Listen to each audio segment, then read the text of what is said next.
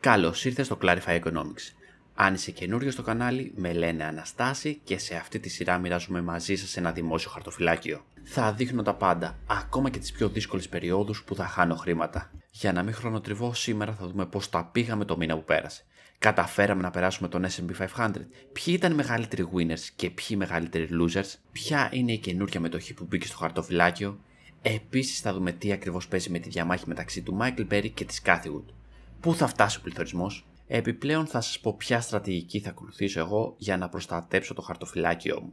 Και τέλος θα συζητήσουμε κάποια νέα που ήθελα να πω μερικά λόγια. Αν σου άρεσε το βίντεο, μην ξεχάσεις να κάνεις ένα like. Πριν ξεκινήσουμε, θα ήθελα να κάνω μερικές ανακοινώσεις. Το Clarify Economics θα έχει επιτέλους το δικό του website. Σε αυτό το site θα προσπαθώ να ανεβάζω όλα τα βίντεο σε μορφή blog. Επίσης θα ξεκινήσω ένα εβδομαδιαίο δωρεάν newsletter στο οποίο θα μοιράζομαι μαζί σας insights, επενδυτικά tips, διάφορες σκέψεις και γενικά ποιοτικό περιεχόμενο. Αν θες να σου έρχεται στο mail σου κάθε Κυριακή, απλά μπε στο site, καταχώρησε το mail σου και ακολούθα τις οδηγίες. Τόσο απλά και εύκολα. Ο μήνας που μας πέρασε ήταν πολύ καλός για τις growth μετοχές και το χαρτοφυλάκιο τα πήγε εξαιρετικά. Πιο συγκεκριμένα είχαμε μία απόδοση 5,75%. Καταφέραμε να καλύψουμε το χαμένο έδαφος του προηγούμενου μήνα και επίσημα είναι ο πρώτος μήνας που περνάμε τον SP 500 σε απόδοση. Και μάλιστα με αρκετή διαφορά. Όπως θα δείτε και πιο μετά, ένας από τους λόγους που τα πήγε τόσο καλά το χαρτοφυλάκιο είναι ότι δύο από τις τρεις κινέζικε μετοχέ όχι μόνο κάλυψαν τις ζημιές τους, αλλά κατάφεραν να φέρουν κέρδη. Τέλος, επιτέλους το Netflix και το Spotify ξύπνησαν. Όπως βλέπετε εδώ, τον μήνα που μας πέρασε, ο S&P 500 είχε μια απόδοση 2,23%. Τον περάσαμε παραπάνω από δύο φορές με άλλα λόγια. Ενώ αν θυμάστε, στο προηγούμενο βίντεο είχε οριακά καλύτερη απόδοση. Είμαι αρκετά αισιόδοξος και πιστεύω μπορούμε να συνεχίσουμε αυτή την καλή πορεία. Ακόμα και αν συγκρίνουμε το χαρτοφυλάκι με το Nasdaq, βλέπουμε ότι και εδώ έχουμε καλύτερες αποδόσεις καθώς ο Nasdaq το μήνα μας πέρασε είχε μια απόδοση 3,56%. Για να είναι πιο εύκολο να ακολουθείτε την πορεία του χαρτοφυλακίου, καθώς όσο θα περνάει ο καιρός θα είναι όλο και πιο δύσκολο να θυμάστε πώ τα πηγαίναμε στο παρελθόν, έκατσα και έφτιαξα αυτό εδώ το γράφημα. Με πολύ απλά λόγια, αυτό δείχνει πόσα χρήματα θα είχα αν επένδυα στον SP 500, τα ίδια χρήματα που επενδύω σε αυτό το χαρτοφυλάκιο. Έχω αφαιρέσει τα αφήσει και τα μερίσματα για να μην υπάρχουν διαφορές. Η μπλε γραμμή είναι ο S&P 500 και το πορτοκαλί είναι αυτό το χαρτοφυλάκιο. Επίσης, αυτό το spike που βλέπετε είναι η κατάθεση που έκανα και στο μέλλον θα υπάρχουν και άλλα παρόμοια κάθε φορά που θα βάζω χρήματα. Όπως βλέπετε, η μάχη ακόμα είναι σώμα με σώμα. Άλλοτε κερδίζουμε, άλλοτε χάνουμε. Αυτή τη στιγμή έχουμε ένα momentum και χτίζουμε μια μικρή διαφορά. Αλλά ακόμα είναι πολύ νωρίς και πολλά μπορούν να αλλάξουν στο μέλλον. Πιστεύω πως το επόμενο διάστημα έχω καλές πιθανότητες να διατηρήσω τη διαφορά και ενδεχομένως να τη μεγαλώσω. Τώρα πάμε να δούμε ποιοι ήταν οι μεγαλύτεροι winners του μήνα και ποιοι οι μεγαλύτεροι losers. Από την μεριά των winners και όσο αφορά τις αποδόσεις, στη πρώτη θέση έχουμε τη C-Limit με ένα return 16,75%. Η συγκεκριμένη μετοχή έχει αρκετό momentum και μέσα σε δύο μήνες έχει καταφέρει να δώσει ένα return κοντά στο 30% που δεν θα σας πω ψέματα, με κάνει λίγο να ανησυχώ ότι ενδεχομένως υπάρχει υπερβολική αισιοδοξία σε αυτή τη μετοχή και γι' αυτό το λόγο σκέφτομαι να την μαζέψω λίγο. Οι λόγοι που τα πάει τόσο καλά είναι γιατί ένα από τα παιχνίδια της εταιρείας, το Free Fire, έχει γίνει μεγάλη επιτυχία στις χώρες Ασίας. Επίσης, το e-commerce κομμάτι της εταιρείας, το Shopee, επεκτείνεται σε νέες αγορές όπως αυτή της Ευρώπης. Στην δεύτερη θέση έχουμε την Team και εδώ πρόκειται για μια hot μετοχή που δεν λέει να σταματήσει να πηγαίνει προς τα πάνω. Στην τρίτη και τέταρτη θέση έχουμε τις δύο κινέζικες μετοχές, την JT.com και την Pinduoduo. Duo με 13% απόδοση και οι δύο περίπου. Πιστεύω ότι είναι από τις καλύτερες κινέζικες μετοχές που μπορείτε να έχετε στο χαρτοφυλάκιό σας, καθώς δεν έχουν μπει στο μάτι της κινέζικης κυβέρνησης. Επίσης, τα οικονομικά τους είναι εξαιρετικά. Και τέλος, η Cathwood που πριν λίγους μήνες είχε πουλήσει σχεδόν όλες τις κινέζικε μετοχέ, τώρα ξαναγοράζει μετοχέ της JT και της Pinduoduo. Duo.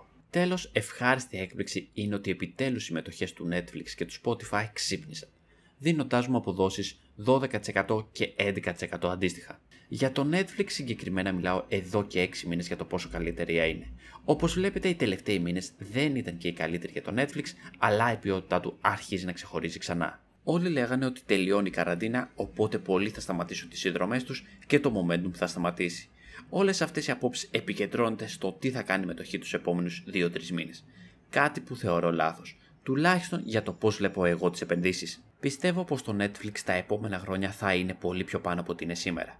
Αν αναρωτιέστε γιατί αρχίζουν τώρα σιγά σιγά να αναθεωρούν οι επενδυτές για αυτές τις μετοχές, οι λόγοι είναι οι εξής. Πρώτον, το Netflix θέλει να προσθέσει παιχνίδια στη πλατφόρμα του χωρίς έξτρα χρέωση. Δεύτερον, η Apple θα αφήσει κάποιες εφαρμογές περιλαμβανομένου του Netflix και του Spotify να προσπερνάνε το payment system της. Με αποτέλεσμα να μην κρατάει τα ίδια που κρατούσε παλιά και άρα αυτές οι εταιρείες να βγάζουν πιο πολλά χρήματα από κάθε συνδρομητή που έχει iOS. Τέλος, όσο αφορά το Spotify, πέρα από τις αλλαγές που έκανε η Apple, η εταιρεία έδωσε 1 δις δολάρια για buybacks. Τώρα πάμε να δούμε ποιες μετοχές μου στήχησαν χρήματα. Μόνο 4 μετοχές από τις 22 είχαν αρνητικά returns αυτό το μήνα, κάτι που είναι πολύ θετικό. Η μεγαλύτερη αρνητική απόδοση είναι της Peloton και αυτό έχει να κάνει με τα κακά earnings reports και την ανακοίνωση της εταιρείας ότι θα ρίξει τη τιμή από τα ποδήλατά της. Εν συντομία, μπορεί να φαίνονται άσχημα τα νούμερα. Αλλά μην ξεχνάμε ότι αυτό το τρίμηνο είχε πολλές επιστροφές λόγω του ότι πολλοί διάδρομοι της είχαν σημαντικά προβλήματα που έπρεπε να διορθωθούν.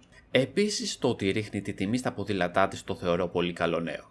Όσοι το θεωρούν αρνητικό, μάλλον δεν έχουν καταλάβει καλά πώς λειτουργεί η εταιρεία. Την Peloton δεν την νοιάζει να έχει πολύ καλά margin από τα ποδήλατα που πουλάει και γι' αυτό ρίχνει τη τιμή καθώς υπάρχει καλύτερος και πιο αποδοτικός τρόπος να βγάζει χρήματα από τους πελάτες της. Και αυτός είναι μέσα από συνδρομές. Το γιατί είναι πολύ εύκολο να το καταλάβουμε. Αρχικά, ένα δολάριο σε έσοδα από συνδρομές κοστίζει λιγότερο για την εταιρεία από ότι ένα δολάριο σε έσοδα από πωλήσεις ποδηλάτων. Στην περίπτωση των συνδρομών, η εταιρεία δεν χρειάζεται τις πρώτες ύλες για να φτιάξει ένα ποδήλατο. Είναι απλά ένα λογισμικό. Σίγουρα έχει έξοδα, αλλά σε καμία περίπτωση τόσα πολλά και φυσικά έχει πολύ καλύτερα margins. Άρα για να έχει περισσότερες συνδρομές η εταιρεία πρέπει να πουλήσει περισσότερα προϊόντα και ένας τρόπος να το πετύχει είναι με το να ρίξει τη τιμή τους. Προσωπικά πιστεύω πως η Peloton κάνει τις σωστές κινήσεις και όσο αυξάνονται οι συνδρομές η εταιρεία θα τα πηγαίνει εξαιρετικά. Σύμφωνα με αυτό το γράφημα κάνει πολύ καλή δουλειά. Η δεύτερη μεγαλύτερη αρνητική απόδοση για άλλη μια φορά είναι το Alibaba με 14%, το οποίο ακόμα δεν έχει αλλάξει τα αρνητικά νέα συνεχίσουν να έρχονται. Πιστεύω ότι είναι μια πολύ καλή εταιρεία, αλλά με τους δικούς της κινδύνους όπως έχουμε ξαναπεί. Αυτό που έχει αλλάξει ωστόσο είναι ότι επιτέλους δεν βγάζουν μόνο λεφτά τα μεγάλα funds, αλλά έχουν αρχίσει κάποια και να βάζουν. Το που είναι ο πάτος και πότε θα σταματήσει αυτό το downtrend, κανείς δεν το γνωρίζει. Αλλά θεωρώ πως οι πιθανότητες να ανακάμψει και να τα πάει καλά στο μέλλον είναι με το μέρος μας. Επιπλέον και αυτό τον μήνα έχουμε μια καινούργια εταιρεία στο χαρτοφυλάκιο η οποία είναι η Sophie Technologies. Πρόκειται για μια fintech εταιρεία που δραστηριοποιείται κατά κύριο λόγο στην παροχή δανείων. Σύμφωνα με την εταιρεία, ένα μεγάλο μέρος των δανείων της πλέον εγκρίνεται αυτόματα και η προβλέψη για το μέλλον είναι ότι αυτό το ποσοστό θα αυξηθεί. Είναι από τις λίγες εταιρείες που έχουν αναπτύξει τέτοια τεχνολογία.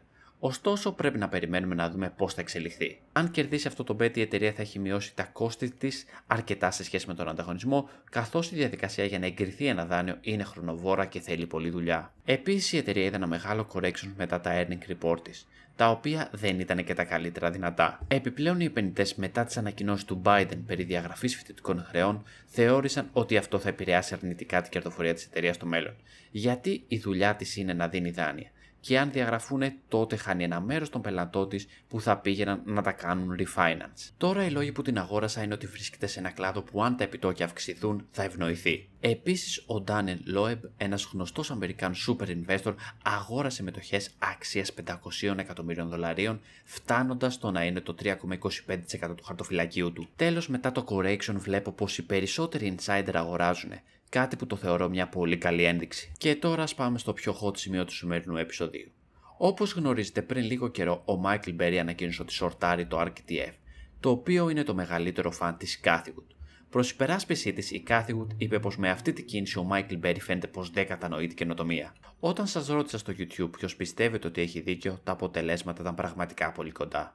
Το 47% πιστεύει ότι ο Michael Berry έχει δίκιο και το 53% ότι έχει δίκιο η Cathywood. Αν το πάμε ένα βήμα παρακάτω, αυτή η διαμάχη έχει να κάνει με ένα πράγμα και μόνο. Τον πληθωρισμό. Ο Μάικλ Μπέρι πιστεύει πως ο πληθωρισμός θα καλπάσει, ενώ η Κάθι Γουντ θεωρεί ότι δεν θα είναι τόσο μεγάλο πρόβλημα. Ουσιαστικά ο Μάικλ Μπέρι δεν έχει κάτι προσωπικό με την Κάθι Γουντ. Απλά η πλειοψηφία των μετοχών που είναι στο χαρτοφυλάκιό της δεν είναι καν κερδοφόρες και τα PE ratio είναι πολύ υψηλά. Τέτοιες μετοχές λοιπόν σε ένα σενάριο που ο πληθωρισμός καλπάζει θα είναι αυτές που θα έχουν και τις μεγαλύτερες ζημίες.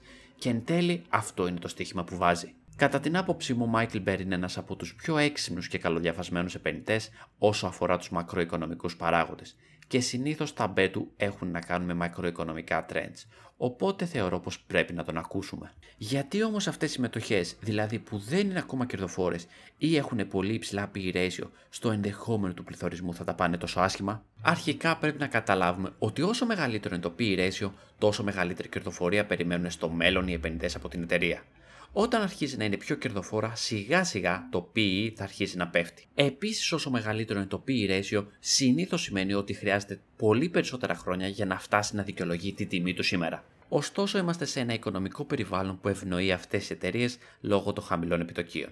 Γιατί με αυτόν τον τρόπο βρίσκουν φθηνό χρήμα για να μεγαλώσουν. Α πούμε τώρα ότι η Fed σταματάει να δίνει χρήματα στην αγορά και ο πληθωρισμός αρχίζει να ανεβαίνει τότε σε αυτό το σενάριο αυτές οι εταιρείες πλέον δεν έχουν πρόσβαση σε φθηνό χρήμα. Επίσης δεν έχουν ακόμα τα έσοδα να καλύψουν τις ανάγκες τους για μεγέθυνση, με αποτέλεσμα να επιβραδύνεται η ανάπτυξή τους. Και αυτό να έχει σαν αποτέλεσμα να φανεί στη τιμή της μετοχής. Αν για παράδειγμα οι επενδυτές πίστευαν ότι σε δύο χρόνια η εταιρεία θα έχει μια αλφα κερδοφορία, τώρα με τους νέους ρυθμούς μπορεί να χρειαστεί 4 ή παραπάνω χρόνια. Όπως καλά σκέφτεστε, η τιμή της μετοχής θα πρέπει να πέσει για να συναντήσει τις καινούριε προσδοκίες αγοράς. Μην ξεχνάτε, το χρηματιστήριο κοιτάει πάντα μπροστά. Κοιτάζοντας λοιπόν τα επιχειρήματα του Michael Berry και όλα τα νέα που αφορούν τα προβλήματα στην εφοδιαστική αλυσίδα, την αύξηση των άβλων και την αύξηση των τιμών στις πρώτες ύλες, πιστεύω πως ο Michael Berry έχει δίκιο.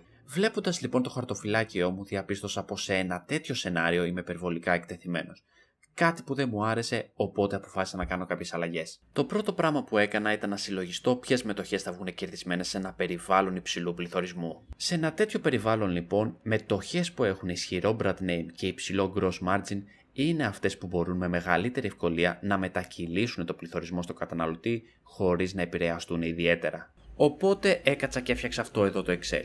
Για κάθε μία εταιρεία βρήκα το gross margin, το PE ratio και πόσο ισχυρό brand name έχει κατά την άποψή μου. Το συγκεκριμένο Excel θα σας το δίνω στην περιγραφή του βίντεο για να έχετε μια καλύτερη εικόνα και να μπορείτε να βλέπετε με την ησυχία σας τι αλλαγές κάνω κάθε μήνα. Όπως βλέπετε έχει κάποια σημαντικά στοιχεία, όπως για παράδειγμα το κλάδος στον οποίο ανήκει η εταιρεία, από ποια χώρα είναι και πολλά άλλα. Τέλος έχω φτιάξει και κάποια διαγράμματα. Ελπίζω να το βρείτε χρήσιμο. Τώρα ας επιστρέψουμε πίσω στο θέμα μας. Στην στήλη PE όπου βλέπετε νιέη σημαίνει ότι η εταιρεία δεν είναι ακόμα κερδοφόρα. Βάζοντας λοιπόν αυτούς τους τρεις παράγοντες, δηλαδή το PE ratio, το gross margin και το τι πιστεύω για το brand name κάθε εταιρείας, κατέληξα σε αυτό το allocation. Η διαδικασία για να καταλήξω εδώ ήταν αρκετά πιο πολύπλοκη. Καθώς το να συγκρίνεις διαφορετικά PE και gross margin από διαφορετικούς κλάδους μπορεί να είναι παραπλανητικό. Οπότε προσπάθησα να είμαι όσο πιο δίκαιο γίνεται με την κάθε εταιρεία, παίρνοντας υπόψη το μέσο όρο του κάθε κλάδου και όλης της αγοράς. Αυτές ήταν λοιπόν οι αλλαγές που έκανα στο χαρτοφυλάκιο. Δεν πούλησα καμία μετοχή, καθώς όλες οι μετοχές που έχω προς το παρόν πάνε προς την κατεύθυνση που θέλω. Το μόνο που έκανα ήταν να αλλάξω τις σταθμίσεις ανάλογα με κάποια κριτήρια που έθεσα. Σε αυτό το σημείο να πω ότι κανείς δεν μας εγγυάται ότι όντως αυτό το σενάριο θα γίνει πραγματικότητα. Προσωπικά θεωρώ πως πρέπει να περιορίσω την έκθεσή μου σε αυτό το σενάριο και ας χάσω από εδώ στο επόμενο διάστημα σε περίπτωση που κάνω λάθος. Από την άλλη, αν πιστεύετε πως η κάθηγουτε έχει δίκιο, τότε πράξτε αναλόγως. Θα με ενδιαφέρε πολύ η γνώμη σας. Ποια στρατηγική θα ακολουθήσετε εσείς, αφήστε μου ένα σχόλιο από κάτω.